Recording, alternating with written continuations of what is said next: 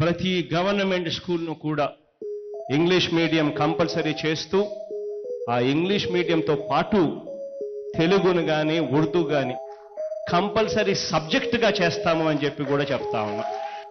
ఒకటి నుంచి ఆరో తరగతి దాకా మొట్టమొదటి సంవత్సరం పూర్తిగా ఇంగ్లీష్ మీడియం చేసే కార్యక్రమం చేస్తాం.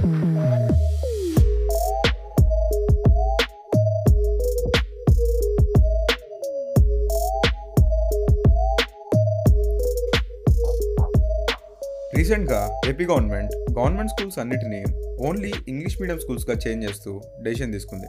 ఈ డెసిషన్ తీసుకున్నాక తల్లిదండ్రులు చాలా ఆనందపడ్డారు. దీనికి రెండు కారణాలు ఉన్నాయి.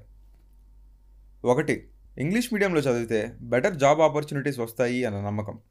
రెండు ఇంగ్లీష్ మీడియం కోసం సపరేట్గా డబ్బు ఖర్చు పెట్టి పిల్లల్ని ప్రైవేట్ స్కూల్స్కి పంపాల్సిన అవసరం లేదు అని. అసలు ఈ డెసిషన్ కరెక్టేనా ముందుగా ఈ టాపిక్లో తెలుగు భాషను తొక్కేస్తున్నారు సంస్కృతి సాంప్రదాయాలను కాలరాస్తున్నారు దేశ భాషలందు తెలుగు లెస్స.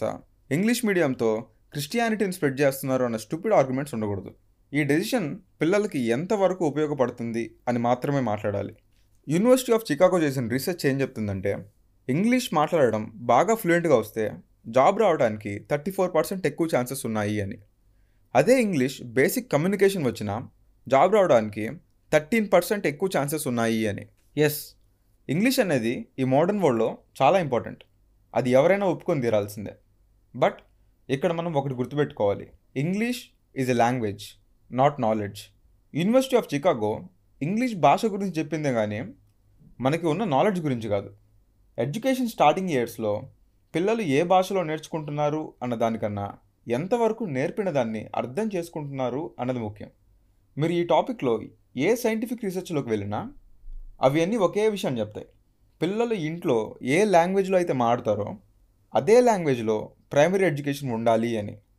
అలా ఉంటేనే పిల్లలకి చదివింది పూర్తిగా అర్థమవుతుంది. మన దేశంలోనే అతి గొప్ప సైంటిస్ట్గా భావించే అబ్దుల్ కలాం తన చిన్నప్పుడు తన మాతృభాష అయిన తమిళ్ మీడియంలోనే చదివారు. ఒకవేళ చిన్నప్పటి నుండి పిల్లలు ఇంగ్లీష్ మీడియంలోనే చదివితే సబ్జెక్ట్ని అర్థం చేసుకోవడంతో పాటు దాన్ని ఇంగ్లీష్లో కూడా గుర్తుపెట్టుకోవాలి. అదే మాతృభాషలో చదివితే పిల్లలు తొందరగా చెప్పినది అర్థం చేసుకోగలుగుతారు.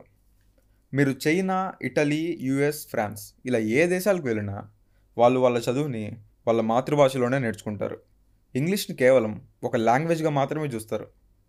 మీరు ఏ జాబ్ రిక్వైర్మెంట్స్ చూసినా ఇంగ్లీష్లో కమ్యూనికేషన్ స్కిల్స్ ఉండాలి అని అడుగుతారు కానీ ఇంగ్లీష్లోనే స్కూలింగ్ ఉండాలి అని అడగరు.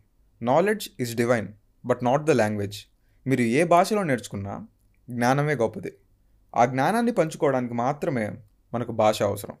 ఇంగ్లీష్ ఈ మోడర్న్ వరల్డ్లో అంత అవసరం అయితే భాషను నేర్పించాలి కానీ నేర్చుకునేదంతా ఆ భాషలోనే ఉండాలి అనుకోవడం మీనింగ్లెస్. ఇందులో గవర్నమెంట్ది కూడా పూర్తిగా తప్పులేదు పేరెంట్స్కి ఉన్న అపనమ్మకాలు కూడా దీనికి కారణమే. అల్టిమేట్లీ గవర్నమెంట్ని అడిగితే ప్రజలు అడిగారు మేము చేశాము అని అంటుంది. ఇప్పుడు మన స్కూల్స్ని ఇంగ్లీష్ మీడియంలోకి మార్చినా ఎంతమంది టీచర్స్ ఫ్లూయెంట్గా ఇంగ్లీష్లో టీచ్ చేసే క్యాపబిలిటీతో ఉన్నారు? అసలు అన్ని స్కూల్స్లో టీచర్స్ ఉన్నారా? కొన్ని స్కూల్స్లో అయితే ఒకే టీచర్ ఆల్రౌండర్లా అన్ని సబ్జెక్ట్స్ చెప్తారు. ఇంకా ఇంగ్లీష్ మీడియంలో ఉండే టీచర్స్లో కూడా మ్యాక్సిమం ఇంగ్లీష్ టీచర్స్కి తప్ప వేరే సబ్జెక్ట్ టీచర్స్కి పర్ఫెక్ట్గా ఇంగ్లీష్ వచ్చో రాదో ఇంగ్లీష్ మీడియంలో చదివిన వాళ్ళందరికీ తెలుసు.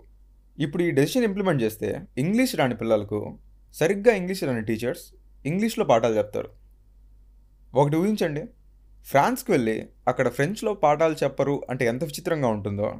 ఏపీకి వచ్చి అక్కడ తెలుగులో పాఠాలు చెప్పరు అంటే అంతే విచిత్రంగా ఉంటుంది. బెస్ట్ అండ్ సైంటిఫిక్ వే ఏంటంటే ప్రైమరీ ఎడ్యుకేషన్ మాత్రం పిల్లలు ఇంట్లో ఏ భాష అయితే మాట్లాడతారో అదే భాషలో ఉండాలి. దాని తరువాత ఫేజ్డ్ మేనర్లో ఇంగ్లీష్ ఎడ్యుకేషన్ యాడ్ చేయాలి. కొత్తగా వచ్చిన నేషనల్ ఎడ్యుకేషన్ పాలసీ కూడా అదే చెప్పింది. మినిమం ఫిఫ్త్ స్టాండర్డ్ వరకు మదర్ టంగ్లోనే ఎడ్యుకేషన్ ఉండాలి. ఇప్పుడు తల్లిదండ్రుల్లో ఉన్న ఇంగ్లీష్ మీడియం వల్లనే జాబ్స్ వస్తాయి అనే నమ్మకం కరెక్టో రాంగో మీరే డిసైడ్ చేసుకోండి. Thanks for listening. State Yoon to stay awake for more episodes.